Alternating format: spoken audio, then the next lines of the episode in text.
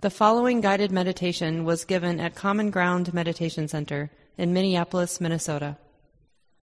So, tonight is week three of our six week introduction class. And you probably remember I encouraged you to notice just uh, all the different ways the thinking mind, the habit based mind had preferred not to come to the one more Zoom meeting tonight. And just that's such a useful place where there's a little mental resistance. It's really a, a wonderful practice place to notice that that mental resistance, like, oh, I don't think so, that that is just an experience being known. Because if we don't notice mental resistance, like the resistance to coming to this class tonight, if we don't notice it, what's going to happen? So, in terms of the way habit habits work or mental tendencies work, if we're not consciously aware, mindfully aware of a tendency, we're going to be swept along. It's going to, in a sense, govern what we do, what we don't do. But when we're aware of a tendency, when we're aware of biases, and understand, yeah, that's the impulse in my heart, this is the inclination in the mind, then there's some real possibilities, like to be willing to feel the desire to not get on another Zoom call, to notice the resistance as an unpleasant feeling being known. And then having made peace with the different emotions, feelings that are emotion, we can do what appears to us to be the most skillful thing because we're not afraid to feel what it feels like to go against the resistance. So you succeeded. if there were, if you had any resistance. Before we do the meditation tonight, the guided meditation, I just wanted to remind us of a couple things that I believe I brought up last week. One is this important distinction in terms of uh, the different meditation techniques that I've been covering, you've been practicing. Right, so there's a, a general category of meditation training where we're consciously directing the attention. So you could call that directed meditation practice or object oriented meditation practice, where part of the mental training, excuse me, is to keep returning attention to a particular experience. Now, the common thing for us, a lot of us, right? We're using either the body generally, the experience of embodiment, that movement of sensation, even when we're sitting perfectly still, there's a flow, a movement of physical sensation that can be known. So we could be directing the attention there, or in a more specific way, still being aware of the body, but in a more specific way, the breath, like feeling the touching of the air at the nostrils, or feeling the rising and falling of the abdominal wall as we breathe in, as we breathe out. So then we're directing the attention back. On week four, oh, I'm sorry, I think it's week five, I'll introduce the loving kindness practice. That's another directed meditation. Wherever the mind wanders, as soon as we notice that the mind has gone to other aspects of experience, we direct the attention back to the chosen meditation object. So tonight again, for the first two thirds at least, we'll be doing mostly a directed meditation practice where we're keep we're bringing the attention back. In the biggest sense, meditation practice in this style is always directed because even when we don't have a specific object, we're directing it to the present moment. But in what we call a non directed meditation practice or an open awareness practice, I don't like this so much, but some people call it a choiceless awareness meditation practice. Then the particular object that the mind is knowing, like what we're paying attention to, any object will do. Because if we're relating to those various experiences that are being known as something being known in the present moment, then any particular experience can support the continuity of present moment awareness. We're not direct, we're not dependent on directing the attention back to a meditation object like the breath or the whole body or a mantra or a visualization or a prayer. You know, there's any number of directed meditation objects that are taught, you know, in the Buddhist tradition or in just more generally in different spiritual traditions. but open awareness practice, uh, a non directed meditation practice, you can see really lends itself to practicing all day long. So, what I've been recommending now is when you sit down at home, you've got your 10 minutes, you've got your 30 minutes, you've got your 45 minutes if you're lucky, right? Where you've shut your cell phone off, you've gotten the cat or dog in the other room, you've let the people you live with know to leave you alone for that amount of time. You've set your little meditation timer to get a nice, peaceful bell at the end of your time so you don't have to look at the clock. You know, I've already determined I have this much time. I don't have to check. Even if I feel like bolting, I'm going to stick with it until that bell rings, the alarm goes off, whatever. And then generally, it's good initially to work with a directed meditation because it takes some skill to do an open attention, a non directed practice. It can seem like we may have the intention to be present with the different things that the mind is knowing. Oh, this is being known, this is being known. But it isn't long before we're just lost in thought or caught up in some obsessive pattern. But we might think we're being mindful.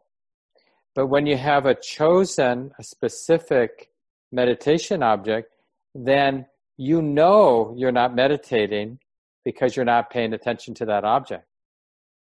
Right? So, one of the advantages of using, especially at the beginning of a sit, a more directed meditation object, having a more direct, you know, specific meditation object, is it it builds some integrity so basically, we're correlating being present with knowing this particular aspect of my experience. That feeling of sensation as the abdomen rises with the in breath, as it falls or comes in with the out breath, or the touching at the nostrils, or more generally, the sensations of the body sitting. So it's a very particular muscle of emphasizing that particular muscle of non distraction when you use a specific meditation object. So, really play with that tonight, you know, because I'll give fewer instructions for that first part. Really play with that continuity with the chosen object. Now, the mind, the knowing mind, is very quick. So, you know, that knowing mind might notice this, but just keep tracking, knowing that you know the inhalation, knowing that you know the exhalation. Or some of you may be using hearing as your primary object when you're doing the directed meditation practice. And one of the profound things, it seems silly, you know, like just to keep one thing in mind whatever it is, you know, you could like have your eyes open and just have that soft gaze looking out toward the backyard if you're looking out a window, let's say. And it's just that the mind is sort of restless and it gets bored after three seconds looking out the window. And then it wants to think this or it wants to check this out or what's going on in my knee. And because the mind is a, in a way, it's one of its deep addictions is to diversity of experience, flitting about, right? So when you pick up a training, that's all it is, is, a particular training of saying to the mind, honey, right now, this is your primary object. And when you roll off and start to pay attention to something else, as soon as I notice, in a gentle but very persistent way, the attention's coming back to this object. And then it goes over here. Oh, honey, no, we're being aware of this. And then it goes over there. I don't know if I've mentioned the image, but one image that Jack Kornfield uses is, and I've never had a dog, but when you have a puppy and you're teaching it to pee on the newspaper, you know, when it's like inside instead of going all over the carpet, you bring it back, it wanders away, you bring it back, it wanders, you keep bringing it back until it gets, oh yeah, this is where the attention is supposed to be. This is good enough. Because we're, we want to learn that experience where the mind's habit of needing this diversity, needing to connect with the diversity of experiences, we're learning no, no, I can put down my need to think this thought, to look over here, to wonder about that sound, to feel my foot, to think this. It's sort of like we may not like it, but we could survive for a long time on oatmeal. Nothing but oatmeal, right? But it would mean giving up like all of my likes of all these different flavors and different textures and different this and different that. So there's a real lesson to be learned about the heart of just being with one thing.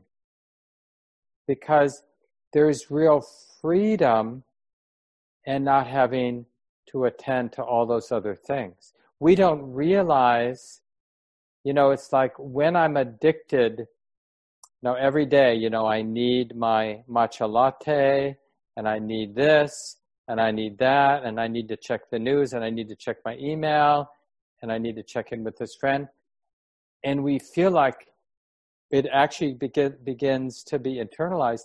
If I can't do this, if I can't have that, then I'm incomplete. My life's not okay. And then when we um, for whatever reason might have to let all that go, it may be initially very painful because we're addicted to the idea that I need these things in, in, to be happy. But then we go on a backpacking trip and we can't do any of that. And we realize it's so nice to be free of the dependence. It's not that those things are necessarily bad, but the mind or the heart that's dependent on having that and then that, and then that, that's stressful. So to realize, like in a 30 minute sit, to realize that my mind can retreat from its idea that it needs to think about this and worry about that and fantasize and listen and do and to put all of that diversity of experiencing down and to realize I can be aware of the in breath I can be aware of the out breath. I can be aware of the in breath. You see, it's a little bit like death because all of those impulses in my heart to think this, to worry about that, to plan this, right? I'm learning to let them all die. The person that wants to think that, wants to fantasize, wants to plan, wants to obsess, wants to, wants to, wants to, all of that begins to die because we're cultivating this value in being aware of just one thing. So in Buddhism, we call that seclusion. The mind is secluding itself from the diversity of experiencing whatever else in terms of its mental and bodily activities it would be engaged in, involved in, right? It's withdrawing from our usual diversity of experiencing. And instead, it's knowing one thing feeling the breath coming in, feeling the breath going out. Now, that's a lot, that there's a lot there just in knowing the breath coming in and going out. But it's a huge step towards simplicity. Now, it's not about doing this forever. It's about know, knowing one, the mind can drop its idea that it's dependent. Like when I have the impulse to obsess about something, I have to do it right now. No, you don't. That's just that tug to think that, to worry about that, to plan that. And we can be aware of that impulse without acting it out and return back to the chosen object, the meditation object. And then we feel another tug. And if we're really on our game, right, if there's some good continuity, we'll notice the tug, but we don't have to act it out. A lot of times we don't notice the tug and we're already fantasizing or planning or thinking or and we might have been lost in thought for three or four minutes before mindfulness realizes, oh yeah, I'm thinking. Thinking's like this. But then, even though it's not so easy, we take a moment, we notice what it feels like to be lost in thought. What's the underlying charge here? And then we come back to our chosen object. So, really think about this initial part of practice where we're working with a meditation object as a, developing a particular muscle in the mind. Initially, it's the muscle of non distraction, keeping one thing in mind. Then it's, it develops into learning the very particular pleasure of the mind secluding itself from what it thinks of as its need to think this, to do this, to fantasize, right? So it's really the pleasure of non dependence, or as I mentioned, we call it the happiness of seclusion. It's a particular kind of happiness, the mind not being dependent on worldly experience. And of course, we're going to go back to thinking this and being aware of that, but to know that we can put it down. It's a little bit like, I might have mentioned this one of the earlier weeks, like deep sleep. Because to really go into deep sleep, the mind, the heart, is letting go of its addictive relationship to experience. That's the very definition of deep sleep, right? For that period of time, maybe a couple times during the night, I forget how long it lasts, but it's it's not the majority of our sleep at night. You know, mostly it's dream sleep. But there are some moments of deep sleep where the mind is not entangled with sense experience. It drops it. And of course, we don't know much about that experience, do we? because the mind isn't entangled with experience. The mind has really withdrawn from the world. And your partner, if you have a partner, they could do weird things to you in those moments of deep sleep, right? Because you're not aware of sound, you're not aware of touch. The mind has withdrawn from its sensitivity of the eye, the ear, smell, taste, and touch.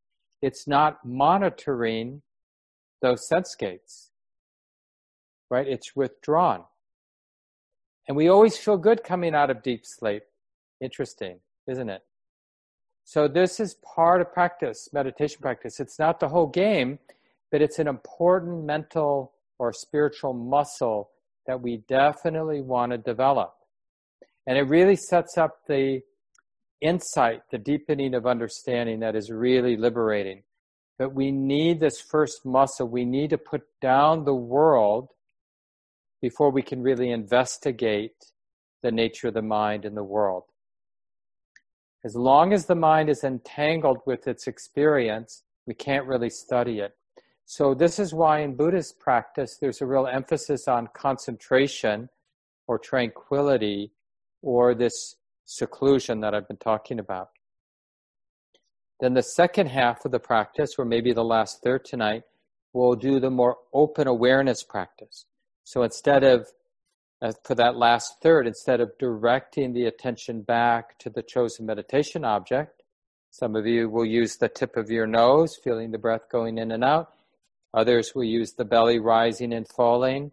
Some of you will use hearing as your primary object, right? It's up to everyone to find what their mind likes well enough. It doesn't have to be a perfect, there isn't a perfect meditation object, but just choose one as your primary anchor a primary meditation object.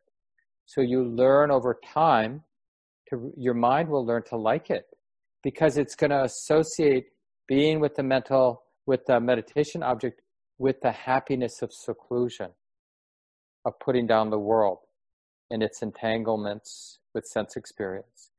And it's a very real pleasure, more satisfying than ice cream, more satisfying than a good movie or anything you consider sort of a more ordinary worldly pleasure. But it takes some training to really access that mental bliss of seclusion. But I'm telling you, it's a real thing, right? And, you know, when you look at human culture, whether it's dancing or drumming or praying or singing, every single human culture has ways to gather the energies of the mind to one thing and put down everything else. There isn't a human culture that didn't have some ritual, some activity that allowed them to drop worldly obsessing about this and that. You know, so when you're in that, like if you were in a drumming circle, wherever, you know, w- when the group is in sync and really there, you're not worried about your toothache or what you're going to say to your partner or those kids who don't listen to you because you're the mind is absorbed in that particular meditative activity and to be absorbed it had to drop everything else so the mind is temporarily liberated from all of its worldly concerns. We try to do that with movies and other sorts of entertainments, right? They're just what meditation is. This part of meditation is a real science, an art and science of how to seclude the mind from its worldly entanglements so that we can really access the joy or the mental bliss of the heart or the mind that is not entangled, not getting pushed around by its likes and dislikes. So then, when we return to more ordinary consciousness, where we are aware and are entangled, that there's a reverberation from having tasted the peace of non entanglement. And it changes then how we relate once we're back dealing with this and dealing with that. And then the last part, we're working more, not so much on concentration, which is the first part, or non distraction, and really working more with the wisdom of non attachment. So the first thing is really about being uh, training in intimacy by using one object or non distraction and keeping one thing in mind. And the next thing is really working with non attachment. So we want the exposure of different objects of experience coming and going. We're still, you know, sitting still as best we can in our meditation space at home. You know, the cell phone is still off. So the experience is still relatively simplified. But now you might even, you're, you know, more than welcome to practice, do this part of the practice with your eyes open, but it's okay to have them closed. But here, anything goes. So you're not directing the attention back to your breath or to your chosen meditation object. So when you notice that the mind is thinking, then thinking is being known. When you notice the mind is worrying, worrying is being known. When you notice that the mind is seeing, seeing is being known. When you notice that the mind is hearing, hearing is being known. When you notice you really like the sound you're hearing, liking is being known. Now, you don't have to say those words in your mind, but you can from time to time when saying something like, oh, liking is being known. When that phrase, silently, of course, in your mind, when you say that phrase, if it helps to stabilize the present moment awareness, then use that phrase. And if you don't know what it is, just say, oh, this experience is being known. That's a simple truth that can really ground the heart, the mind in the present moment.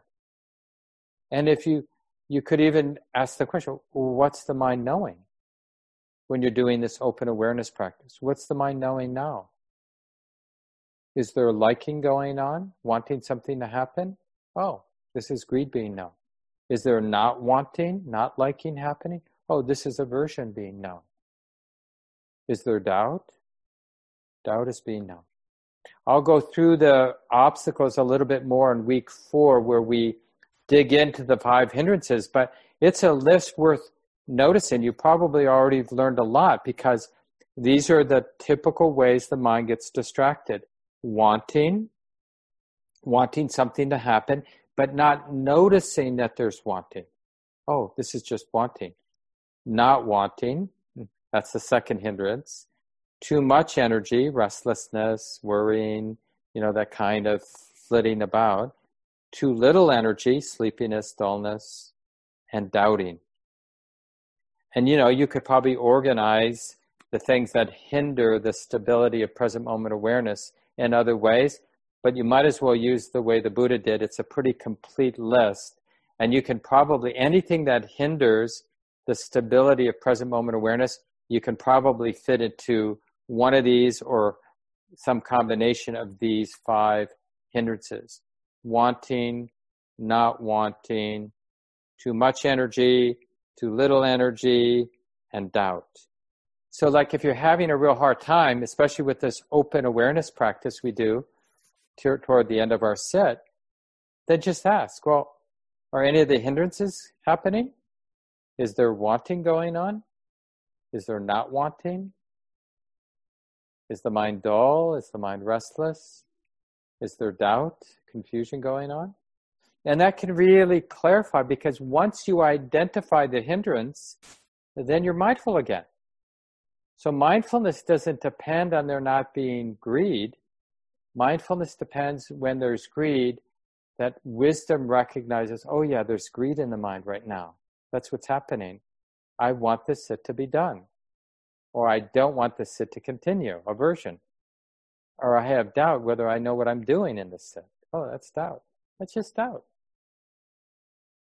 And that's so cool to realize that the, these ordinary habits of the mind don't have to be seen as a problem.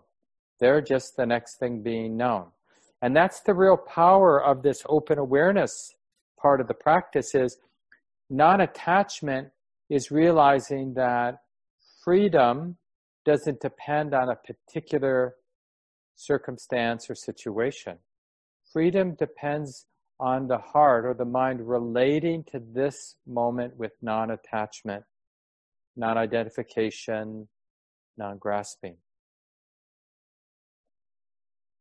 It's not, it's, uh, you know, the simple definition of freedom is realizing the heart that's free from grasping. So realizing the mind, where the mind is aware, is intimate, but not grasping, not struggling, not in conflict with experience. And that's what we're practicing this last third of the sit tonight. So, any questions about those two aspects of our sit before we move our body, stretch a bit, and then we'll sit? Any questions about what I said, these two, the directed and then the non directed?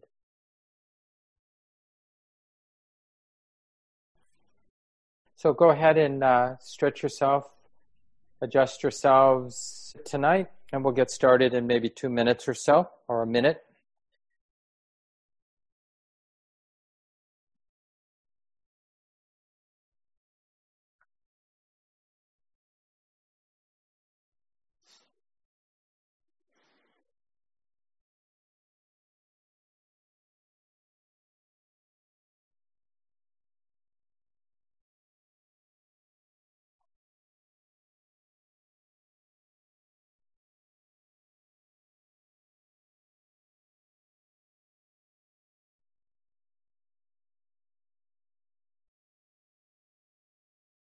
Really appreciate taking the seat, the meditation seat. And we're cultivating both a sense of relaxation and a sense of being upright and stable in our posture. And although we probably won't be perfectly still, it does help to, once you've settled, made any last adjustments, it, it does really help to resolve for this 30 minute period or so to hold the body relative, excuse me, relatively still.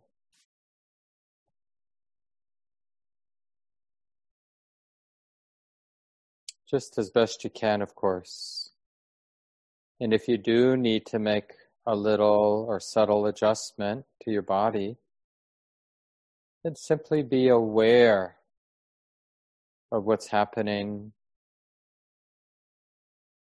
You don't need to rush if you do need to make an adjustment. Better to do it with some mindful awareness. And remember the nice ritual at the beginning of sits where you take a couple longer, deeper breaths in and out and really practice not rushing as if you have all the time in the world to fill and then empty the lungs and do that maybe three to five breaths.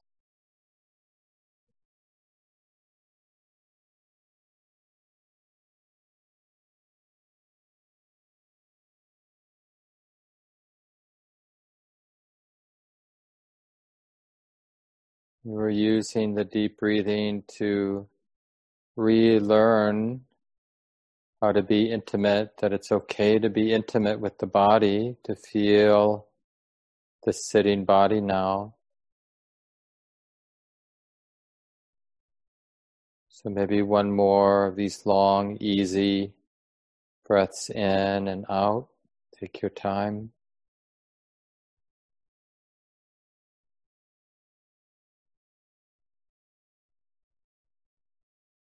And uh, eventually letting the breath continue on its own, being grateful that the body knows how to breathe, so we don't need to consciously manage the breathing process.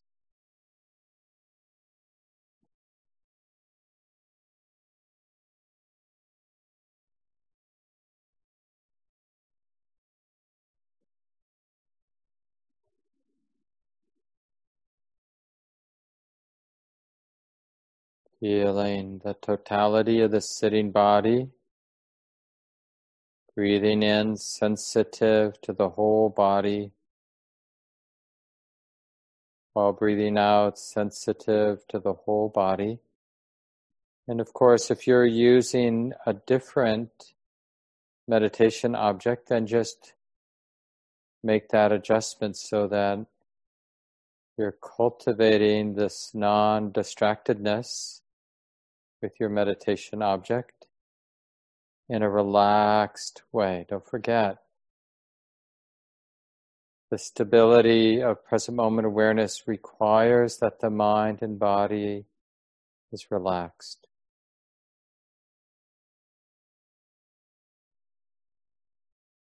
But for many of us, we'll use the whole body so we feel the sensations of breathing in, and we use that as a cue to be intimate with the whole body sitting. And then as we feel the beginning of the out breath, again, it's just a reminder to open, be sensitive to the whole body sitting. So one half breath at a time, we're practicing this non distraction, this intimacy with the totality of the bodily sensations. From the beginning of each in breath to the end, from the beginning of each out breath until the end. And we do this without being tight in any way.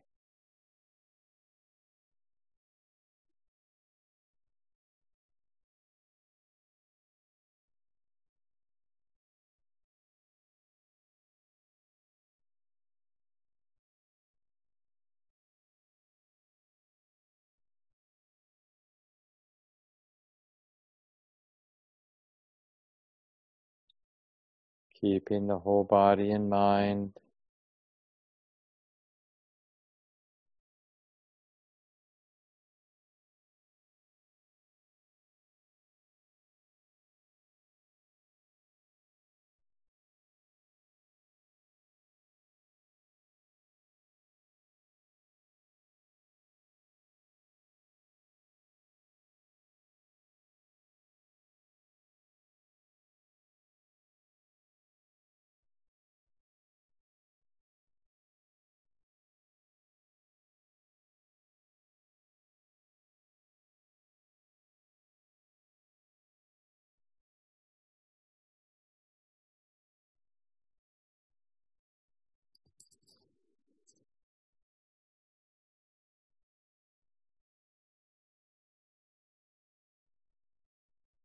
And there's no need to get frustrated when the mind wanders.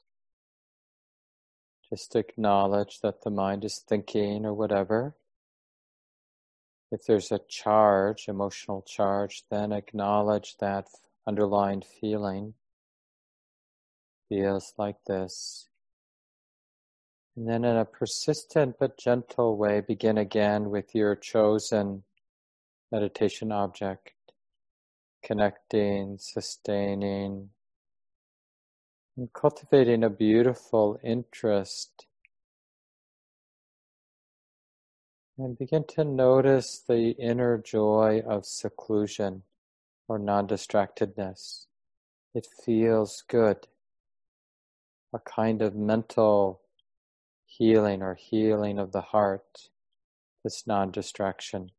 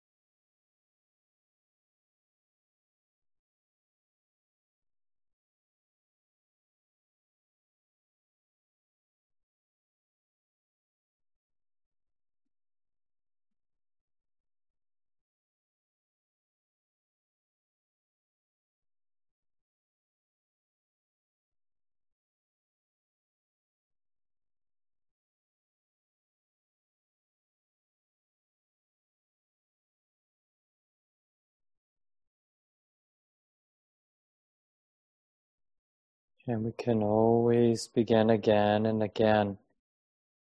This is how we develop this mental training.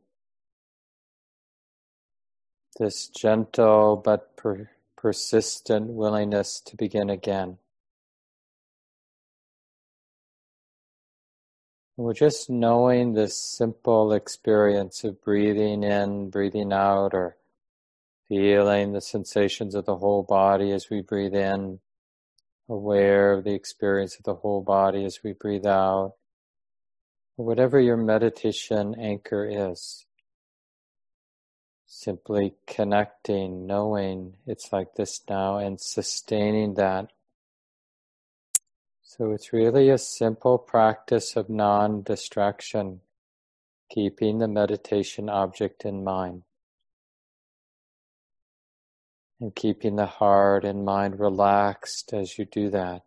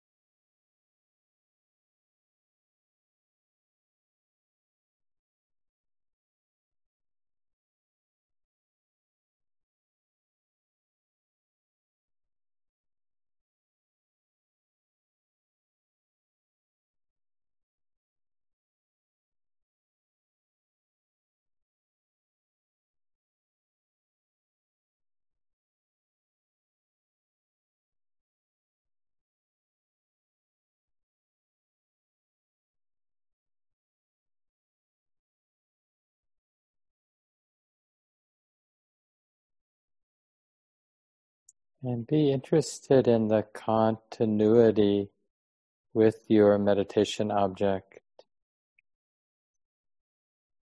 Simply tracking in a continuous way, and then eventually the mind wanders and beginning again. Can we sustain this awareness with the meditation object? And begin to feel the happiness of seclusion, non distraction. So, a few more minutes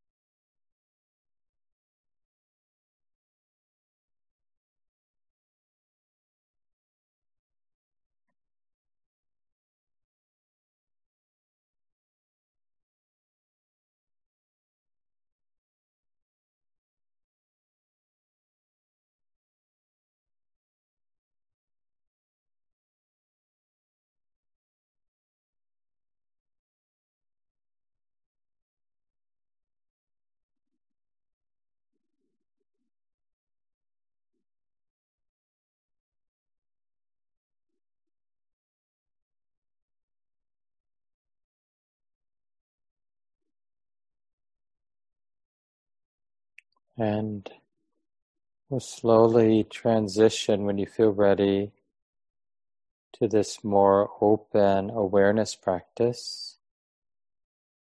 And for some folks, it helps to allow the eyes to open, although we're not looking around, and you don't need to open your eyes. So, whatever you like. And so, of course, there will be more objects of experience coming and going. Seeing will be known, hearing, body, breath will still be known. And there might be more thinking because of the more openness of the attention. But whatever it is that's predominant in any given moment, whatever it is that the attention is knowing, then the practice is simply to acknowledge this is being known. And of course, you don't need to repeat any words in your mind, but you can if you want, if it's helpful.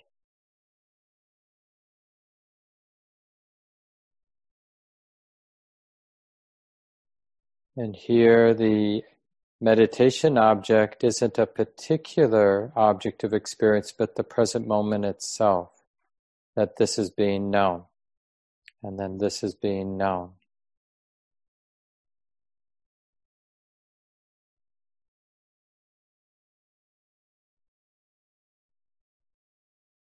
So, in this way, you'll notice that the continuity of present moment awareness has a different feel different quality to it.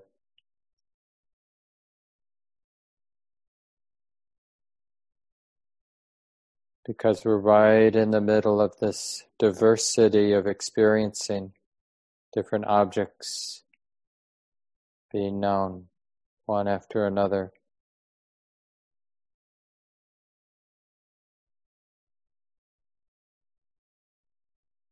But of course always being known in the present moment.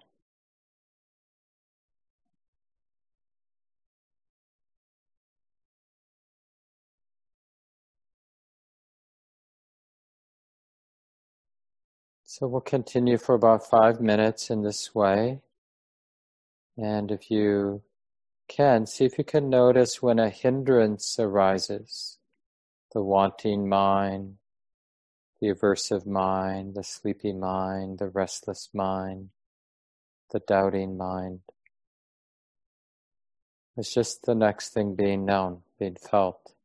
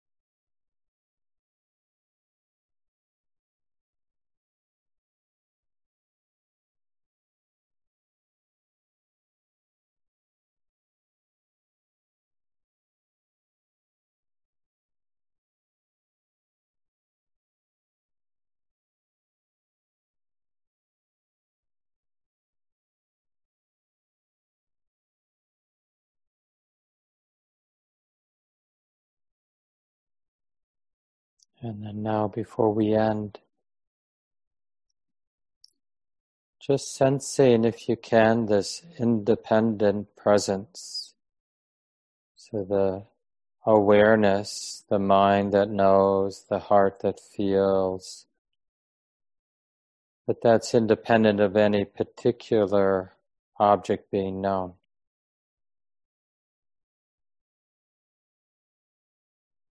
The space of awareness, or the space of the knowing mind.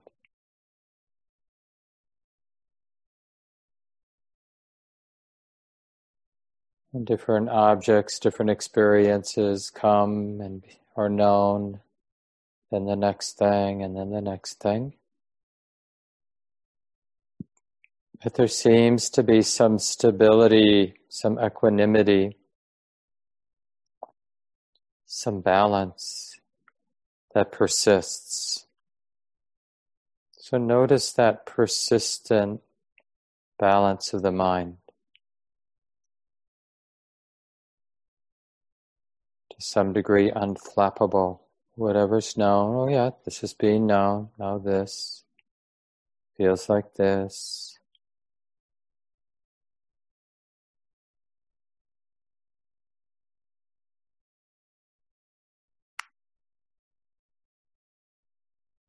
And see if you can sense the peacefulness of that equanimity, of that balance. Peace. Peace with the conditions of the moment. Peace with what's coming and going in experience.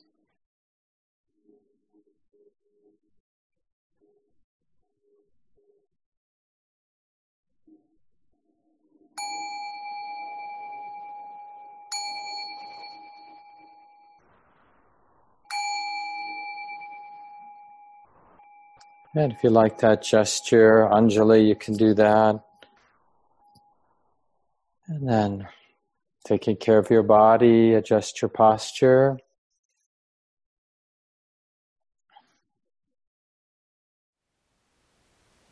Thank you for listening. To learn how you can support the teachers and Dharma Seed, please visit dharmaseed.org slash donate.